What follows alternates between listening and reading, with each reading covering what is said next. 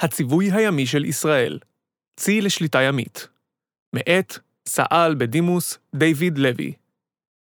דיוויד לוי שירת כקצין בצי האמריקני, בין היתר כמנהל הביטחון האזורי ושיתופי הפעולה במפקדת הצי החמישי וכנספח הימי האמריקני בתוניס. כיום, דוקטורנט במחלקה למדעי המדינה באוניברסיטת בר אילן.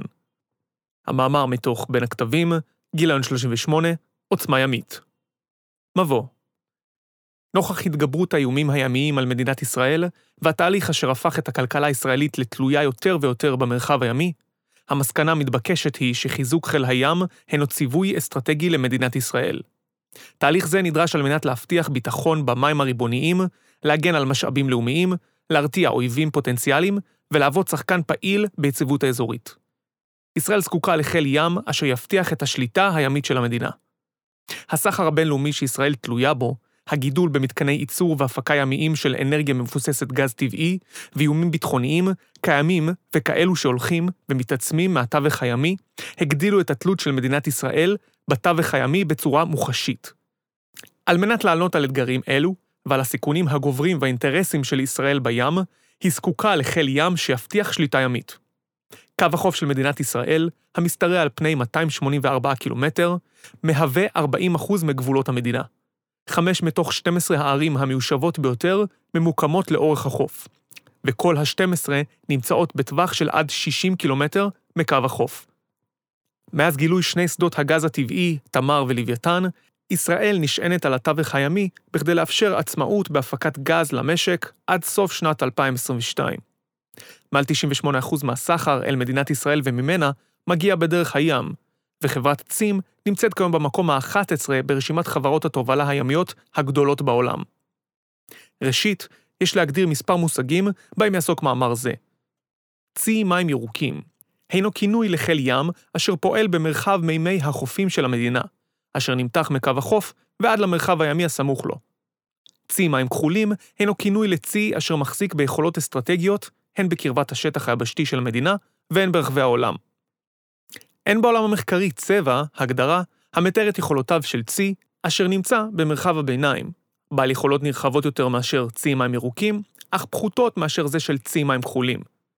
נראה שהמינוח המתאים יהיה צי של שליטה ימית, המתאר באופן הנכון ביותר את הכוונה. למעשה זהו צי ירוק, אשר מחזיק במספר אלמנטים כחולים. שליטה ימית הינה היכולת להשיג ולהחזיק שליטה באזור ימי מסוים, על מנת לתמוך ביעדים האסטרטגיים של המדינה. המטרה העיקרית של השליטה הימית היא להבטיח כי כוחות ידידותיים, כולל שיט מסחרי, יכול לפעול בחופשיות, ובה בעת למנוע מהיריב את היכולת לפעול בחופשיות. צי של שליטה ימית יחזיק בדרך כלל כלי שטח, צוללות, כלי טיס ומספר כלים תומכים ותשתיות. סינגפור, אחת מבעלות הברית של ישראל, ביצעה את השינוי האמור, מצי חופי קטן לצי של שליטה ימית. כמו ישראל, חיל הים הסינגפורי המלכותי היה בעבר זרוע אחת בתוך הצבא, אך זה השתנה עם ההתרחבות הכלכלית המואצת שעברה סינגפור במהלך שנות ה-90. כיום, הצי הסינגפורי מורכב מחיל ים קטן, אך רב יכולות, שאימץ דוקטרינה של צי מים כחולים. עקב כך, סינגפור פועלת באופן הדוק עם ציים מעצמתיים כגון הצי האמריקני או הבריטי. חיל הים הישראלי יכול ללמוד רבות מהשינוי אותו ביצע חיל הים הסינגפורי לפני כשלושה עשורים. חיל הים הישראלי במלחמות העבר. בעבר, אויבותיה של ישראל החזיקו בכוח ימי שולי במארג היכולות הצבאיות שלהן, וכמו ישראל, הן התמקדו בגבולות היבשתיים של ישראל. מצרים החזיקה קומץ כלי שיט מצומצם במהלך מלחמת העצמאות. בפעולה מרשימה, הצליחה ישראל להטביע את ספינת הדגל המצרית, האמיר אל-פארוק, על ידי מספר אנשי קומנדו ימי בספינות נפץ. ראוי לציון הישג נוסף של חיל הים במהלך מבצע קדש, כאשר נתפסה בשבי האונייה המצרית איברהים אל-אוואל, אשר הייתה בעברה משחתת ליווי בריטית בשם אוניית הוד מלכותה מנדיפ.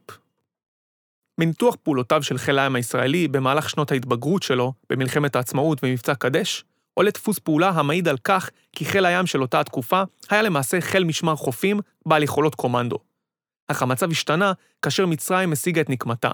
בעזרת ברית המועצות, פטרוניתה של מצרים באותן השנים, הצטיידו חילות הים של מצרים וסוריה בספינות טילים קטנות מדגם קומר, אשר היו חמושות בטילי ים-ים מדגם סטיקס. מצרים הדגימה את יכולותיה החדשות, כאשר במהלך הלילה, בין ה-11 ל-12 ביולי 1967, הטביעו שלוש ספינות קומאר את אח"י אילת על ידי שלושה טילי סטיקס, בעת שהאחרונה סיירה צפונית לחופי סיני. בעת טביעת האילת, ברית המועצות הייתה היחידה שייצרה טילי ים-ים מבצעיים. מדינות המערב הגיבו בפיתוח טילי ים-ים משלהן, אך הדבר לקח זמן. צרפת מבצעה את האקסוסט בשנת 1975, וארצות הברית את ההרפון רק ב-1967. לעומת זאת, התעשייה האווירית לישראל הייתה מהירה יותר מכל מדינות המערב, ומבצעה את הגבריאל כבר בשנת 1970. המלחמה הבאה של ישראל כבר תכלול את קרב טילי הים-ים הראשון בעולם. במלחמת יום הכיפורים נכנס חיל הים לקרב ימי מול חמישה כלי שיט סורים מערבית לנמל לטקיה. מתוכם שלוש ספינות טילים. שיטות הלחימה של חיל הים ויכולותיו הטכניות של הגבריאל הלמו בחיל הים הסורי והטביעו את כל חמשת כלי השיט שלו. בזירה המצרית זכה חיל הים להצלחה דומה צפונית לדמייט, כאשר הטביעו ספינות חיל הים ארבעה ספינות טילים מצריות. ההצלחות לאורך השנים הקנו לחיל הים הישראלי שם של כוח הגנה חופי שאי אפשר להתעלם ממנו, אשר מחזיק גם באחד מכוחות הקומנדו הימיים הטובים ביותר בעולם. יחד עם זאת, האיומים הימיים הנוכחיים של מדינת ישראל לא מגיעים רק ממדינות סמוכות מהמעגל הראשון, וחילות ים מודרניים מחזיקים בטכנולוגיה אשר מסוגלת לטפל בטילים נגד כלי שיט. יתרה מכך, מבצעי קומנדו בחופים מרוחקים מחופי המדינה דורשים ספינות וצוללות שיתמכו במבצעים אלו, ולעיתים קרובות אף יאפשרו שהייה ארוכה מול חופים אלו עד סיומו של המבצע. בנוסף על כך, יריבותיה הנוכחיות של ישראל מחזיקות בציים גדולים ומשמעותיים, חלק מהמדינות הסמוכות לישראל במעגל הראשון אינן נמצאות יותר במצב של מלחמה מול ישראל, וחלקן עסוקות בבעיות פנים אחרות משלהן. אמנם קיימים עדיין איומים משמעותיים אשר נשקפים משחקנים לא מדינתיים וארגוני פרוקסי באזור הקרוב. אולם מרבית האיומים הקיומיים האמיתיים של מדינת ישראל מגיעים ממרחקים גדולים יותר, במעגל השני והשלישי, והם אלו אשר מהווים איום אמיתי על ישראל ועל האינטרסים שלה במזרח התיכון.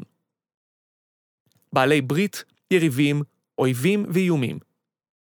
כיום עומדים לפתחה של מדינת ישראל איומים חדשים מהתווך הימי, ואליהם היא צריכה להתכונן. על פי פרזומים זרים, ישראל ואיראן מעורבות במלחמת צללים בלתי מוצהרת. שדות גז טבעי דורשים שמירה, ועל מנת להגן עליהן, נדרשים כלי שיט שיימצאו במרחב וישהו בו לאורך זמן. בנוסף לכך, מספר מדינות ובתוכן ישראל סבלו בעבר מאירועי טרור מהים. לבסוף, לישראל ישנם גם מתחרים אזוריים, שעשויים להפוך בהמשך ליריבים. איראן, היריבה הבולטת והמסוכנת ביותר של ישראל במזרח התיכון, מחזיקה בצי משמעותי, המבצע פעולות אגרסיביות ובשיתוף עם ארגוני פרוקסי, משתמש בשיטות לוחמה אסימטריות לביצוע פעולות בתחום האפור. במאמר שפורסם בג'ינסה באוגוסט 2021, תחת השם "הפרובוקציות הימיות של איראן", דווחו מספר אירועים כגון התקיפה שבוצעה ליד אומן על האונייה MT מרסר, אשר מופעלת על ידי חברה בבעלות ישראלית, בה נהרגו שני ימאים. איראן השתמשה בעבר גם בטילים ובמיקוש ימי בתקפותיה במרחבי הים הערבי, ומאז שנת 2021 דווחו בתקשורת חמישה אירועי תקיפה שכאלה, אשר בוצעו על אוניות בעלות קשר ישראלי כזה או אחר. איראן גם משתמשת בים על מנת להעביר נשק ותחמושת לבנות החסות שלה בסוריה, עזה ותימן. ואוניות איראניות פוקדות את נמלי סוריה ותימן באופן קבוע. והאיראנים אף עשויים לתבוע בעתיד זכויות קבע בנמלים אלו. במאמר אשר פורסם בהערכה אסטרטגית לישראל לשנת 2017-2018, ושפורסם על ידי מרכז חיפה למחקרי מדיניות ואסטרטגיה ימי, ציין דוקטור אייל פינקו כי איראן מייצאת באופן קבוע כלים בלתי מאוישים לחיזבאללה וארגוני החות'ים בתימן, ויכולה פוטנציאלית לספק צוללות ננס על מנת לתמוך במבצעי קומנדו ופעולות להנחת מוקשים. איום שישראל נעדרת יכולת אורגנית קבועה להתמודד עמו. מאז שתפס הנשיא ארדואן את השלטון בטורקיה, היחסים בין ישראל וטורקיה לא היו ידידותיים, אך לא הגיעו למצב מוצהר של עוינות. טורקיה עולה ככוח אזורי במזרח התיכון, המורחב, ומחזיקה בצי משמעותי, אשר כולל 16 כלי שיט אשר מסוגלים לפעול כצי מים כחולים. 33 ספינות תקיפה אמפיביות, 12 צוללות וכלי שיט בלתי מאוישים אוויריים וימיים. בנוסף לכך, טורקיה מפתחת כיום משחטת מדגם TF-2000, בעלות יכולת נ"מ. בשנת 2010 תמכה טורקיה במשט המחאה לעזה, אשר ניסה לשבור את הסגר הימי שהוחל על עזה על ידי מצרים וישראל, מה שנודע בישראל כאירועי המאווי מרמרה. ב-2019 חתמו אנקרה וטריפולי על הסכם ימי, והצהירו על הגבולות הימיים בין המדינות באגן המזרחי של העם התיכון. בינואר 2020 שלחה טורקיה כוח משלוח של מאות חיילים טורקיים ואלפי חיילים סוריים ללוב. טורקיה גם משתמשת במדינת החסות שלה, בצפון קפריסין, על מנת לתבוע שטחים ימיים במזרח הים התיכון. תביעות אשר אינן עולות בקנה אחד עם החוק הבינלאומי, ועם זכויותיה של קפריסין הריבונית, אשר שוכנת בחלקו הדרומי של האי, ועל כן הן מעלות חשש בקרב הקהילה הבינלאומית. מנגד, השותפות שלה בברית נאט"ו מציבה גבולות למידת האגרסיביות של טורקיה, ובשנה האחרונה, תחת ראש הממשלה נפתלי בנט, נראה שאנקרה וירושלים יצאו לדרך חדשה ביחסים ביניהם. התחממות היחסים המשיכה עם ביקורו הממלכתי בטורקיה של הנשיא הרצוג בחודש מרץ 22, אשר הוביל לחידוש מלא של היחסים הדיפלומטיים. ברם, לא כולם סבורים כי התחממות היחסים הזו אכן מעידה על שינוי בעמדתה הבסיסית של טורקיה. חרף חידוש היחסים של טורקיה עם ירושלים, ריאד ואבו דאבי, אנקרה ממשיכה להיות אנטגוניסטית ביחסה לאתונה, והתקשורת הטורקית הרשמית המשיכה להחזיק בעמדה לפיה קיימים עדיין חילוקי דעות בנוגע למספר איים ומאגרי גז במזרח הים התיכון.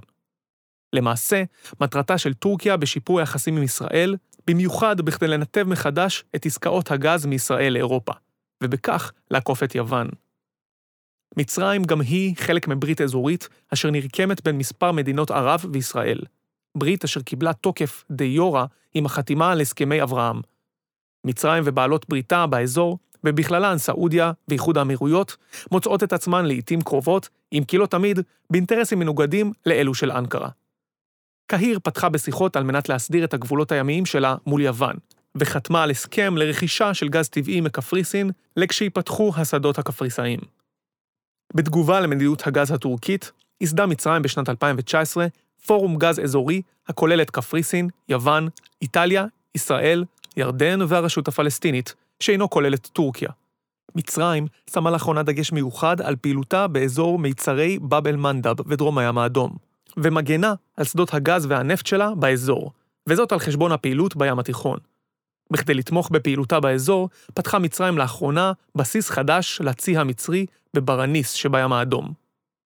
מצרים גם משתתפת באופן קבוע בתרגילים ימיים המובלים על ידי ארצות הברית ונאט"ו, וממשיכה לחדש את הצי שלה בכלי שיט מודרניים, בהם גם כלים אמריקניים מדגם אמבסדור סימן 3. החמושים במערכות נשק אמריקניות מדגם הרפון RGM-84.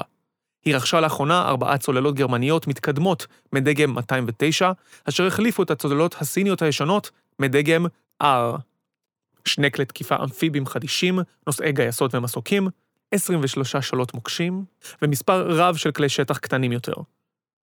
נאט"ו מחזיקה כמובן גם היא בנוכחות משמעותית במזרח הים התיכון.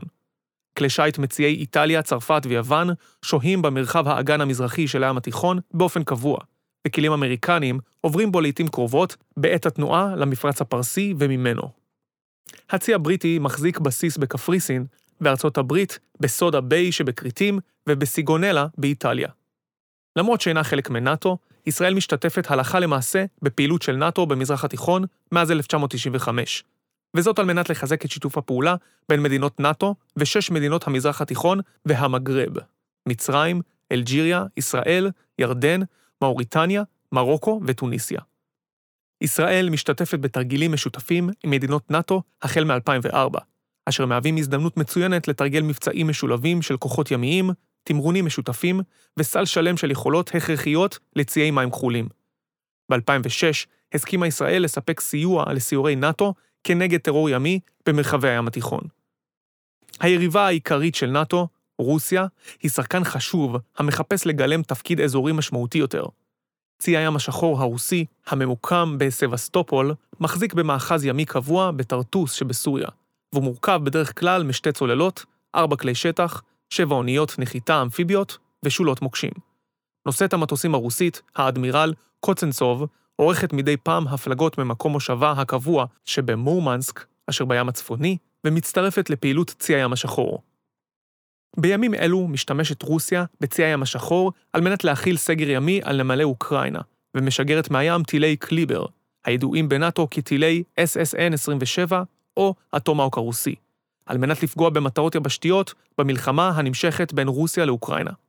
ייעודם המקורי של טילים אלו הנה למטרת פגיעה בנוסעות מטוסים אמריקניות, וזאת בשל מהירותם ההיפרסונית הגבוהה, המקשה על התמודדות של מערכות הגנה כנגדם. רוסיה שואפת להשתמש בצי הים השחור במקרה של פריצת עימות מול מדינות אירופה, להרתיע את נאט"ו, ובמקרה הצורך אף למנוע את כניסתה של הברית אל תוך הים השחור ולאגן המזרחי של הים התיכון. כחלק מפעולותיו של ממשל הנשיא דונלד טראמפ וההתאמות בתוכנית הפיקוד המאוחד, החל מינואר 2021 הועברה ישראל באופן רשמי מאחריות הפיקוד האירופי-אמריקני לפיקוד המרכז האמריקני, מעבר אשר כבר החל לתת את אותותיו. ב-2019 הצהירה ישראל כי היא תיקח חלק בקואליציות עתידיות שיובלו על ידי ארצות הברית בכדי להגן על אינטרסים ימיים במפרץ הפרסי.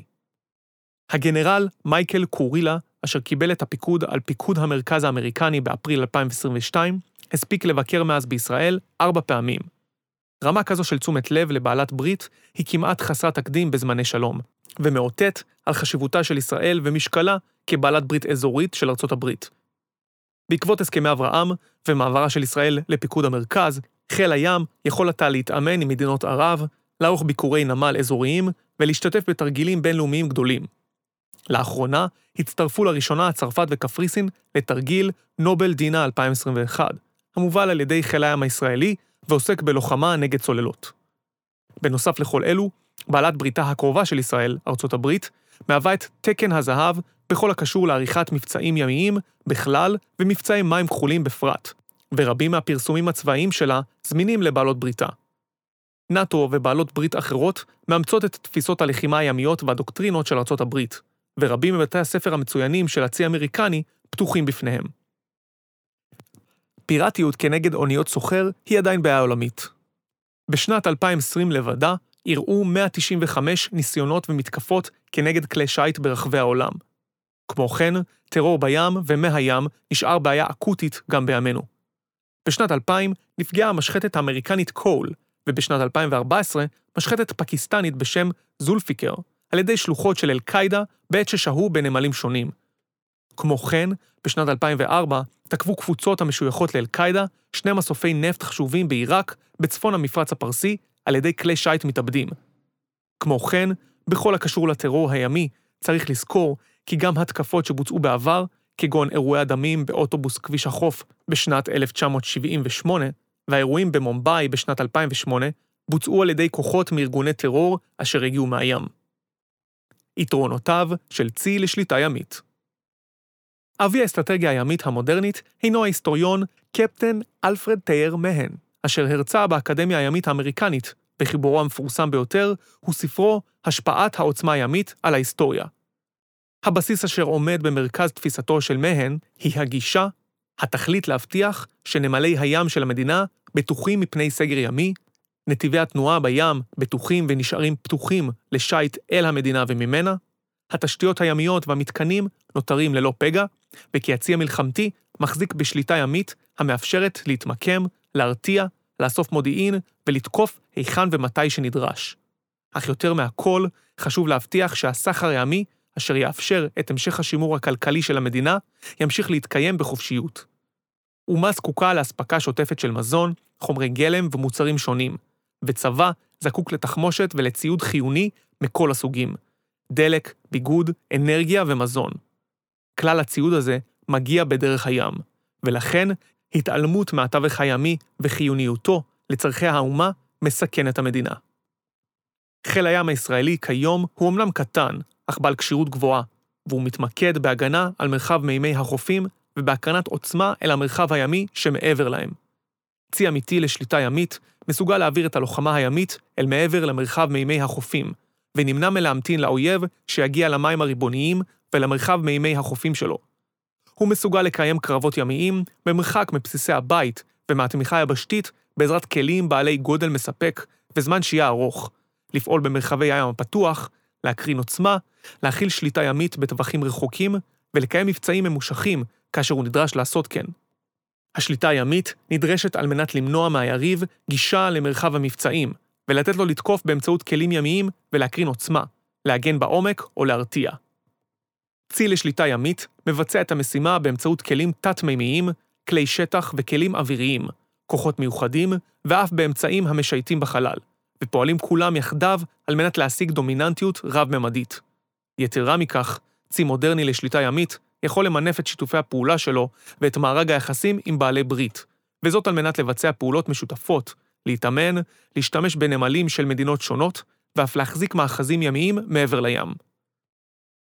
הבטחת השליטה הימית בזמן של עימות אזורי נרחב, אסור שישראל תישאר כלואה ללא יכולת להמשיך ולקיים תנועה ימית אל המדינה וממנה. על כן, חב חיל הים להרתיע, להניא אויבים, ובמקרה הצורך אף להשמיד אותם, בכדי למנוע מהם להכיל סגר ימי על נמלי המדינה, להתערב בסחר הימי, או למנוע מחיל הים לפעול בחופשיות. כיוון שרוב הציים המודרניים מחזיקים גם במערכות נגד מטוסים מתקדמות, אובדן השליטה הימית משמע גם אובדן היכולת לטוס בחופשיות מעל הים. כיום, הצלחה בלוחמה אווירית הופכת להיות קשה יותר ויותר, ועליונות אווירית כמעט בלתי ניתנת להשגה, ועל כן היכולת של האוהב לכפות אזור ללא טיסה מעל הים עלול להוביל להפסד במלחמה. חיל הים מספק למדינה גם את הרגל הרביעית של הביטחון, בכך שהוא מבטיח את הרציפות הלוגיסטית למדינה בעת משבר. כמאמר קפטן ג'ון קונרד, על מנת לנצח מלחמה, אתה זקוק ללוגיסטיקה כבדה, לזרימה מתמשכת של אספקה, כגון מזון, תחמושת ודלק. על מנת לשנע היקפים משמעותיים של חומרים אלו, אתה זקוק לספינות. אתה זקוק לרגל הרביעית של הביטחון. אתה זקוק ליכולת שינוע ימית. השיטה המסורתית להגנה על נתיבי הסחר הימיים היא ליווי של אוניות הסוחר בשיירות על ידי כלי שיט צבאיים וסיורי אוויר. על מנת לבצע זאת, נדרשים מטוסים ארוכי טווח לסיור, הנושאים סנסורים וחימוש, וכלי שיט, הן על השטח והן בתווך התת-מימי, אשר מסוגלים לבצע את משימת הליווי. כאמור, ישראל נשענת באופן גורף על נתיבי הים לטובת שינוי הסחורות אל המדינה וממנה. ועל כן, הבטחת השיט החיוני והסחר הימי לישראל הינה חיונית על מנת להחזיק את מאמצי הלחימה בפרט ואת הכלכלה הישראלית בכלל, הנשענת על הייצוא. לאחרונה מבצע חיל הים ארבע ספינות מגן חדשות מדגם סער 6. בספינות אלה מותקנות מערכות נגד טילים ונגד מטוסים לטווחים ארוכים מסוג ברק, והן יפעילו בעתיד גם את המסוג החדש מדגם סי-הוק, אשר יכול לשהות על הספינה למשך תקופה ארוכה. ספינות מהירות אלה תוכננו על מנת להגן על אזור המים הכלכליים של ישראל, כולל מתקני ההפקה ושדות הגז הטבעי, ולהשאיר את נתיבי השיט של ישראל פתוחים. ברם, חרף העובדה כי ספינות המגן הן הגדולות שבכלי השיט של חיל הים, משך השהייה שלהן עדיין מוגבל, וישראל אינה מחזיקה ביכולות תספוק ימיות משמעותיות. פערים אלו עדיין מותירים את ישראל רגישה לאויבים או ארגונים בלתי מדינתיים, אשר ינקטו בשיטות לחימה של פשיטה על הסחר, או ינסו לפגוע במתקנים בשטח המים הכלכליים. איתור ונטרול מוקשים אחת החולשות הממשיות ביותר בביטחון ישראל היא היעדרה של יכולת אורגנית איתנה לניקוי מוקשים. חיל הים מפעיל אמנם יחידה צוללנית מקצועית ברמה גבוהה, אך כלי שיט ייעודיים למטרה זו, או מסוקים בעלי יכולת לאיתור ונטרול מוקשים, אינם נמצאים בסדר הכוחות של חיל הים. כיוון שישראל מסתמכת בצורה כמעט מוחלטת על סחר ימי, סגירה של שני הנמלים הגדולים, אשדוד וחיפה, עשויה להיות הרסנית. מוקשים ימיים יכולים להיות מוטלים מצוללת, מטוס, כלי בלתי מאויש וכלי שטח, ואפילו ארגון טרור מסוגל להטיל מוקשים על ידי צוות צוללנים קטן שפועל מספינת דייג מוסווית. ספינה שתיפגע ממוקש בפתח הנמל תגרום להשבתתו לתקופה ארוכה. שבועות רבים יחלפו עד שכוח זר יוכל לבוא לסייע. מחירי הביטוח ירקיעו שחקים. חלק מחברות הסחר הימי לא יחזרו לפעול בקלות רבה כל כך בנמלי ישראל, והמחירים יהיו כבדים. ייתכן אף שבתרחיש מעין זה, צריך יהיה לסגור את הנמלים האחרים, על מנת לוודא שגם הם לא ממוקשים. ההגעה של מזון, נפט, דלק וציוד תעשייתי למדינה ייפסק. ציים זרים יפסיקו לפקוד את נמלי ישראל, וייקח שנים עד שהם ישתכנעו מחדש שנמלי ישראל בטוחים לכניסה. עבור מדינת ישראל, תרחיש שכזה הוא אסון. קיימות כיום יכולות טכנולוגיות חדשניות בתחום הטיפול במיקוש, וישראל נדרשת לאמץ אותן בכדי לטפל בחולשה זו. לדוגמה, ארה"ב פיתחה מערכת מוטסת המשתמשת בלייזר לגילוי מוקשים. ניתן להתקינה על גבי מסוקי הסי-הוק, אותם רוכש חיל הים בימים אלו, והיא מאפשרת גילוי מהיר של מוקשים במים רדודים, אשר לאחר גילוים ניתן להשמידם באמצעות צוללנים. יפן כבר הצטיידה במערכת כזו, וזו כאמור רק דוגמה אחת מיני רבות למערכות לטיפול במיקוש. את הפער המהותי הזה נדרש לסגור. חיל הים זקוק למשאבים, אוויר, רחפנים, שטח או שילוב של כולם על מנת להתמודד עם הפער המבצעי. בעלת ברית של ישראל, איחוד האמירויות הערביות, פיתחה יכולת מודרנית לטיפול במיקוש ימי, וזאת בשל קרבתם למיצרי הורמוז. סינגפור גם היא פיתחה יכולת מבצעית בשל התלות האדירה שלה בסחר הימי, העובר במיצרי מלכה ומיצרי סינגפור. אלו רק שתי דוגמאות של מדינות ידידותיות, מהן יכולה ישראל ללמוד שיטות לחימה, נהלים וטקטיקות להתמודדות עם איום זה. בחריין מארחת את התרגיל הימי הגדול במזרח התיכון, IMX, אשר מתמקד בין היתר גם בטיפול באיום המיקוש ובביצוע פעולות בתחום האפור, והוא מהווה הזדמנות מצוינת ללימוד עבור חיל הים הישראלי. תרגיל זה הוא הגדול בעולם בשימוש בכלים בלתי מאוישים, והוא מובל על ידי הצי החמישי. התרגיל האחרון שבוצע בשנת 2022 כלל למעלה מ-9,000 משתתפים, 80 כלים בלתי מאוישים ו-50 כלי שיט שהגיעו מיותר מ-60 מדינות. לראשונה, השתתפה ישראל בתרגיל זה בהרכב של סטילים משייטת 3 ולוחמי היחידה למשימות תת-ימיות.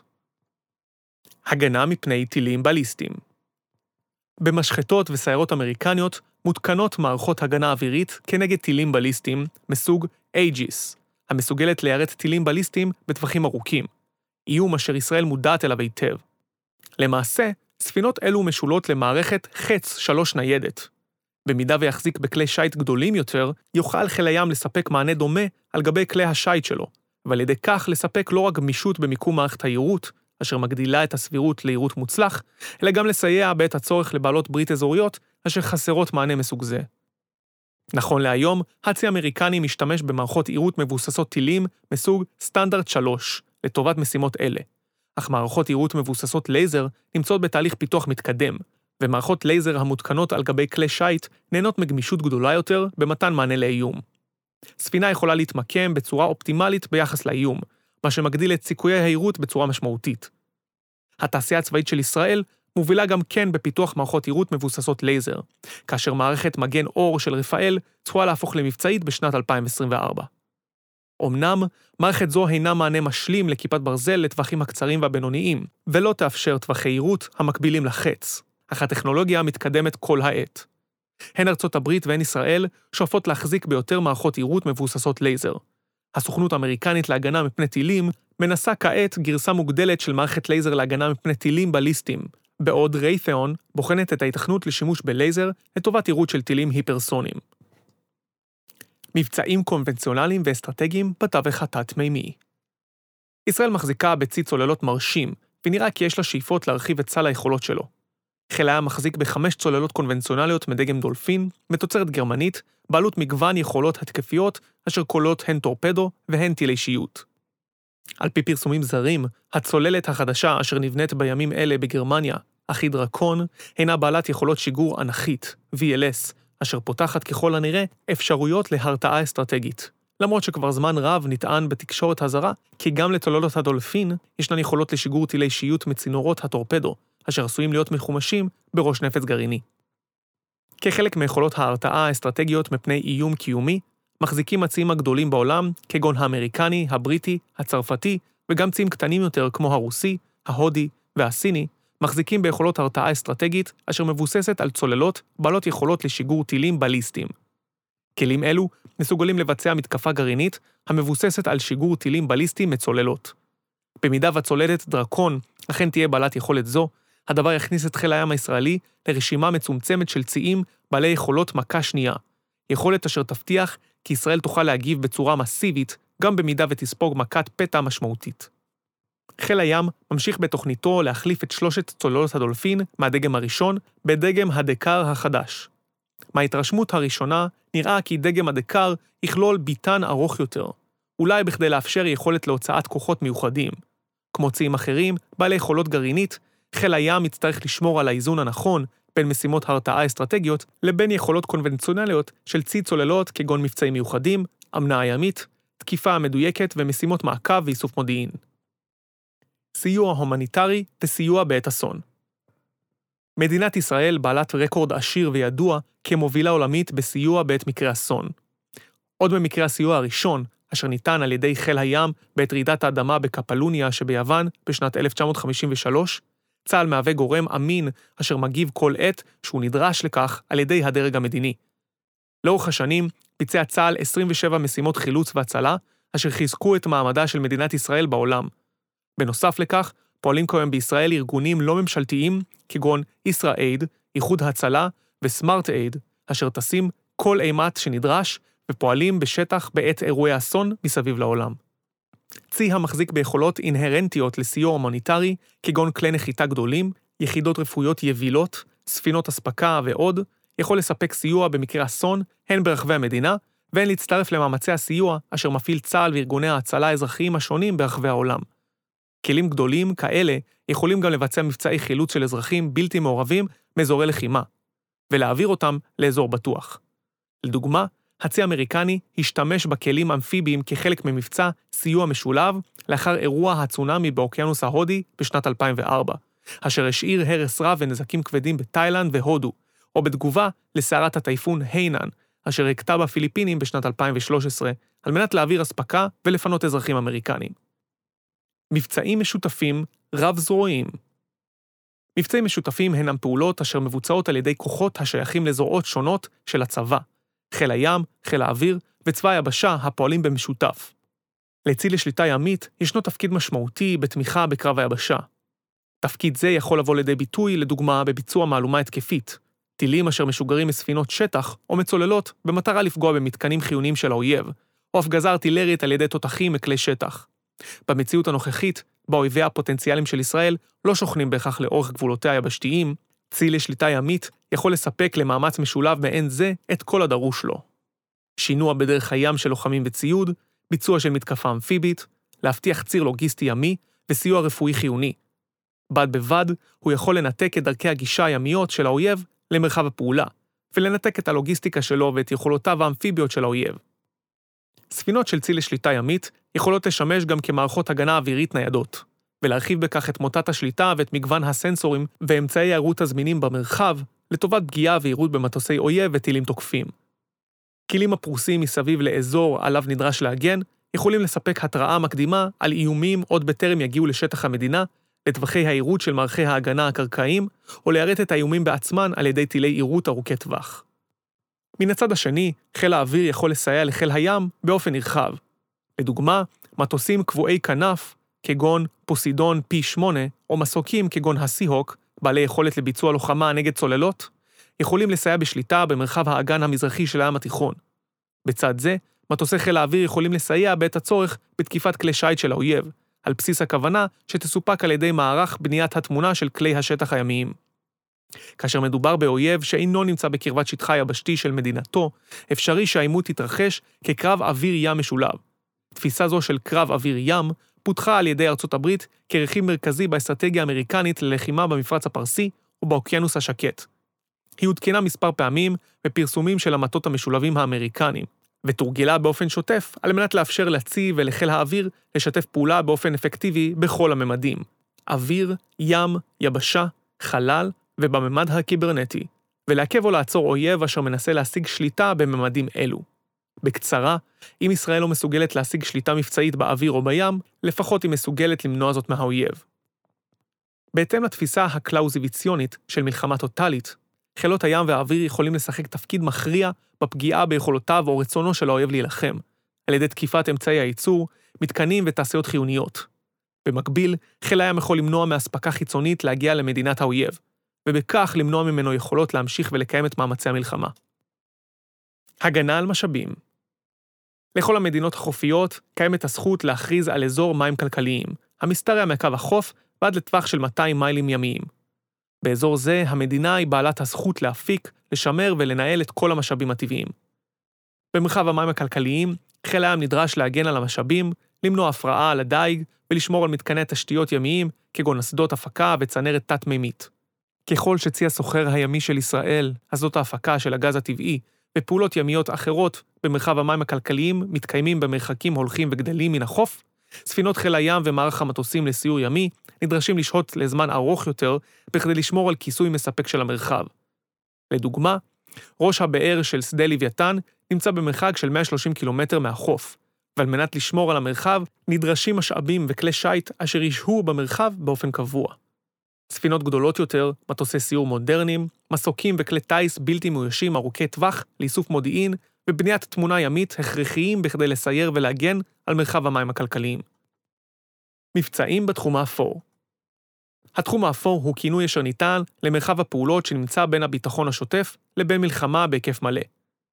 ספר משנת 2016 בשם "לפעול במרחב האפור, פרדיגמה אלטרנטיבית לאסטרטגיה אמריקנית", מתאר את התחום האפור או מלחמה היברידית כאוסף של אסטרטגיות שחיקה והתשה, אשר מנצלים את החולשות או את היעדר התכנון המתאים של האויב. אסטרטגיה זו הינה הגישה המועדפת אל מול אחת האויבות המשמעותיות ביותר של ישראל, איראן. ב-12 במאי 2019 נפגעו ממטענים נפיצים ארבע ספינות סוחר אשר עגנו מחוץ לנמל פוג'יירה שבאיחוד האמירויות הערביות, בפעולה שיוחסה לאיראן. ספינה אחת החזיקה בדגל נורבגי, אחת בדגל אמירתי ושתיים בדגל סעודי. ביולי 2021, האונייה בבעלות ישראלית, מרסר סטריט, הותקפה על ידי מל"ט איראני מתאבד, בעת שעברה במים בינלאומיים סמוך לחופי אומן. בהתקפה זו נהרגו שני מלחים, בעלי אזרחות בריטית ורומנית. איראן אמנם לא הודתה בפומבי בביצוע התקיפה, אך ארגון המדינות המתועשות, G7, פרסם הצהרה כי העדויות מצביעות במפורש על איראן.